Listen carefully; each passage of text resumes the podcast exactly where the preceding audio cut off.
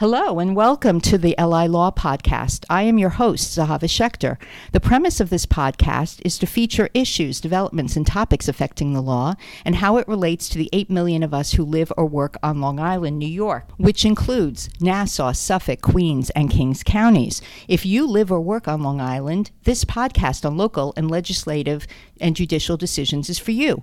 Our guest on this episode is Elizabeth Brown, Managing Director of Living Solutions Credit Inc. in Uniondale. Please check out the show notes for a full list of Elizabeth's credentials and contact information. Also, please keep in mind that we will not be providing legal advice to any specific questions. Elizabeth, welcome to the podcast. Hi, Zehava. How are you today? Okay, great. So, please tell our listeners about you and your business.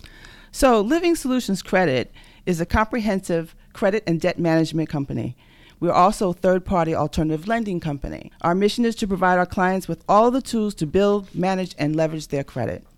We are debt, credit, and loan consultants that provide strategies and services. We restore personal credit, we build personal credit, we negotiate debt reductions, we build business credit, we take our clients out of foreclosure, and ultimately we provide our clients with loans. Okay, excellent. So, what are three tips, Elizabeth, which you would give our listeners who have poor credit or have been a victim of a scam or have tried unsuccessfully to rehabilitate their credit? The first thing I would suggest is that the client know the law. We operate under the Fair Credit Repair Organizational Act, acronym FCRA, and that just tells you all the rights that you are entitled to under the law. Most people think that as a credit repair agency that we can eliminate all derogatory items off their credit report, and that's just not the case. We can only eliminate inaccurate uh, negative items off your credit report. So, I want to understand, Elizabeth, if someone has not paid their bill on time or has done something else which has negatively affected the credit rating, that still stays on their report. Right? Well, it depends. It just depends on how it was reported. What the uh, loophole is, is that even if your items are accurate, you did, you were late on your, uh, your payments, most times credit reviewing agencies do not report accurately. And that's what we can we can work with and get them removed off your credit report. So, does it make sense then to always appeal a credit report oh. because there are likely to be inaccuracies? Absolutely. So, we actually challenge every negative item that is on your credit report, and nine times out of ten, it will be deleted. Okay, and what are some of the requirements of the Fair Credit Repair Organization Act? Meaning, what would a consumer expect to receive or know? You should know that once you enter in any type of agreement with a credit repair agency, that they have to give you a detailed uh, listing of everything or every service they would provide for you. You need to know how long it will take them to repair those credit repairs. You need to know the cost. And most people don't know that credit repair companies cannot charge you for services that they have not rendered. So, most likely, you need to pay after your credit was repaired. That's when you should receive a charge or a fee. So you're saying that if a consumer is contacted by or sees an ad by a credit repair agency, there is no upfront payment? They charge you another type of fee, maybe a setup fee or a consulting fee, but te- typically you cannot be charged for credit repair or credit removal until after the results have been seen. That's until after there's a successful result. That's correct. Is it possible that someone will appeal his or her uh, credit report or credit rating and not be successful? Yes, absolutely, because it takes persistence. You really have to know the law, you have to know what you're doing, and um, you have to have the patience to wait for the results. Could you please explain to our listeners how a FICO score is reached? and what it means. So there's a formula that all uh, FICO scores, an algorithm per se, that uh, monitors how they report your credit. It's broken into categories. There are five categories, and we'll just go over them really quickly. The primary is 35% of your credit score is related to payment history. Then 30% is how much you owe or your debt utilization. Then 10% or 15% is the length of the credit history, which means how old your trade lines are on your credit history, the amount of the new credit you get, and then the types of credit you have. Let's talk for a minute about people who make inquiries, maybe for a mortgage or for a car loan or for some other type of credit that they want. And those inquiries can either be a hard credit uh, check or a soft credit check? How does that affect someone's FICO score? Um, some soft pulls that we call them are not affected. They're not translated onto your credit scores at all. What is a soft pull? There are certain credit bureaus or credit agencies that you can pull yourself. They pull Tri-Score reports, they pull TransUnion, Experian, and Equifax. And that's just a soft pull. They just give you a read, a, a general read of your credit history.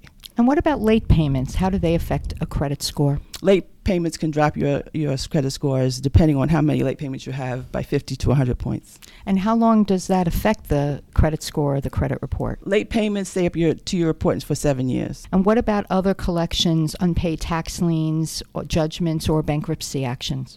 Tax liens appear 10 years from the date of filing. Uh, paid tax liens paid appear on your report for seven years. Judgments can appear for seven years. Bankruptcies up to 10 years. All inquiries stay up there for 25 months. So, you know, everything is a formula. Every category has a specific amount of time that appears on your credit report. Okay, and what are some things that consumers can do either to guard against identity theft or to improve their credit scores?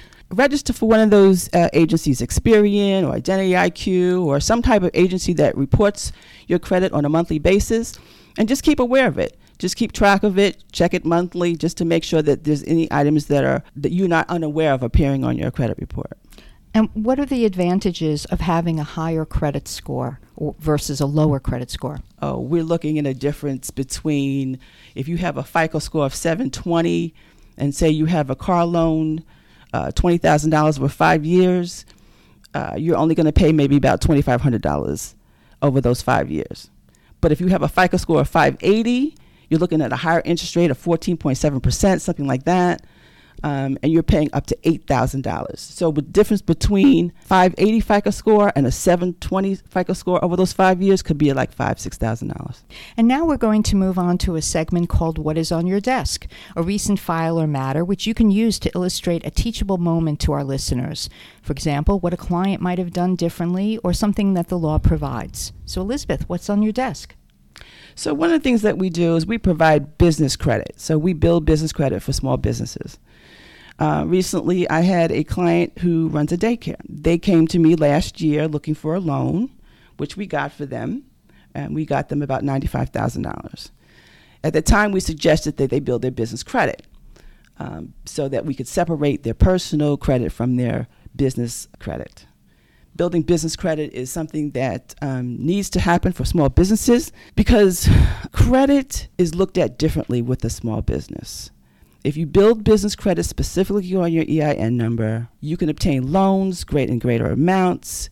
It is segregated from your personal life, your personal credit score, and if anything happens to that business, it does not affect you personally. This client came to me, we suggested they build business credit. She said, no, not now. It's not the right time. A year later, she comes back to me. She's looking for another loan. But of course, like most clients, she started to build her business off her personal credit. She ran up her credit cards that reduced her credit scores, and now she's stuck. What was she going to do? I was able to get her a revenue, a business revenue loan, but it was very far much less than the two hundred thousand dollars that she came to me originally. So what do we do now? So now I have to devise a strategy where we can pay off down, pay down those credit utilization cards, put her back into business credit finally, and then um, get her the loan that she's looking for. Okay. Let me ask you about credit cards. How many credit cards do you think a consumer should have? Meaning, not your personal opinion, but how, how many are okay to have without af- negatively affecting a credit score? Well, you can have, we suggest maybe five or six, but you can have as many credit cards as you want. The key is to have credit, but not to use credit. So, just as long as you stay within that 7 to 10% range of debt on those credit cards, you're probably safe. So, if I understand correctly, the 7 to 10% means that you have outstanding 7 to 10% of the available credit to you, That's correct. which you're not using. That so, 90% using. of the credit is available to you, Right. but you're not using But it. you're not using it. What is some advice to a consumer who is thinking of applying for a mortgage and may have some outstanding credit card debt as well as other debt? What would you advise? Well, mortgage is different, and and the uh, banks look at uh, mortgage owners because it's collateralized differently. So your your score doesn't have to be in the 700 range. You can actually get a mortgage for as low as 620 or even lower depending on the program you're into. Um, so as far as that, I would just make sure that uh, you're just paying your bills on time, paying your credit cards on time. And even if you have those blemishes, don't let that stop you from going to apply for a mortgage. What services you can provide as an expert in credit rehabilitation that perhaps a consumer could not do on his or her own? Well, what we do is um, because we are specially, we have special people who actually work on repairing credit. We can target those items and we know what to look for in terms of eliminating charge offs and collections and even bankruptcies we can get off. We even help people with foreclosure. If you're behind in your mortgage, we can help you bring those mortgage payments current and then also save your credit at the same time. We provide trade lines. People who want to build business credit or build personal credit, trade lines. Trade lines can be anything from secure business cards to an authorized user, and we help you. We can acquire those for you. Uh, we can also uh, negotiate debt. If you have problems with the IRS or judgments, liens, we have a special person in the office that deals specifically with that and will negotiate those items on your behalf. Again, we build business credit. Business credit um, is, is unique and is specialized. We obtain uh, vendors, 30 net vendors for you. We can get you primary credit cards. Uh, we just do a, n- a number of services. And the ultimate goal is to get you that loan at the end of the day and we can get you loans based on your credit scores, preferably after we fix them, between uh, 15,000 to up to $250,000. Elizabeth, what are some things that consumers can do on their own before they contact you for assistance in rehabilitating their credit? Well, they can pull a credit score from one of those agencies we spoke of before, and I want them to look at each item, each line item, and determine if they see anything that is negative or derogatory or doesn't look right on their credit scores because I want people to understand that they have the right to fix their own credit. They come to us when they don't feel like it. But all uh, clients or individuals should ha- take an active role in uh, managing and building their own credit histories. Okay, well, thank you, Elizabeth. And that's it for our episode. To our listeners, be sure to download this podcast on iTunes, Spotify, Stitcher, or wherever you get your podcasts.